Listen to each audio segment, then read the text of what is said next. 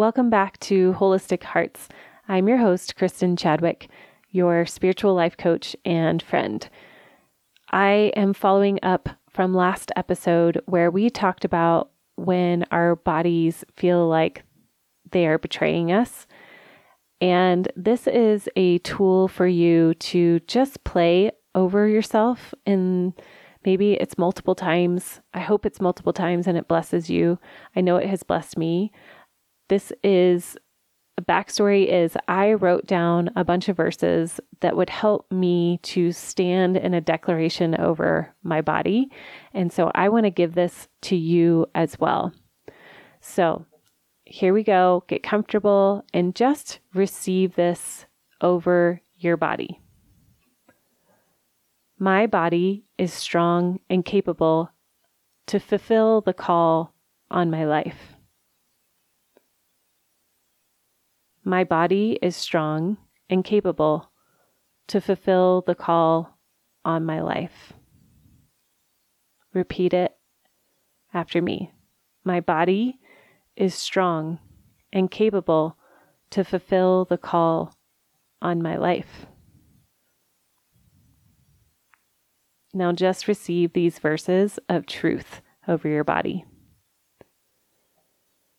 Psalm 1834 You've trained me with the weapons of warfare, worship. My arms can bend a bow of bronze. Isaiah 54:17 No weapon formed against me shall succeed. Ephesians 6:10 through 11 Finally be strong in the Lord and in the strength of his might put on the whole armor of God that you may be able to stand against the schemes of the devil. Proverbs 31:25 Strength and dignity are her clothing, and she laughs at the time to come. Psalm 103 verse 1 and 5 Bless the Lord, O my soul, and all that is within me.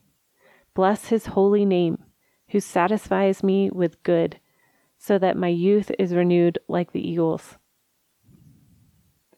Philippians 4:13 I can do all things through him who strengthens me.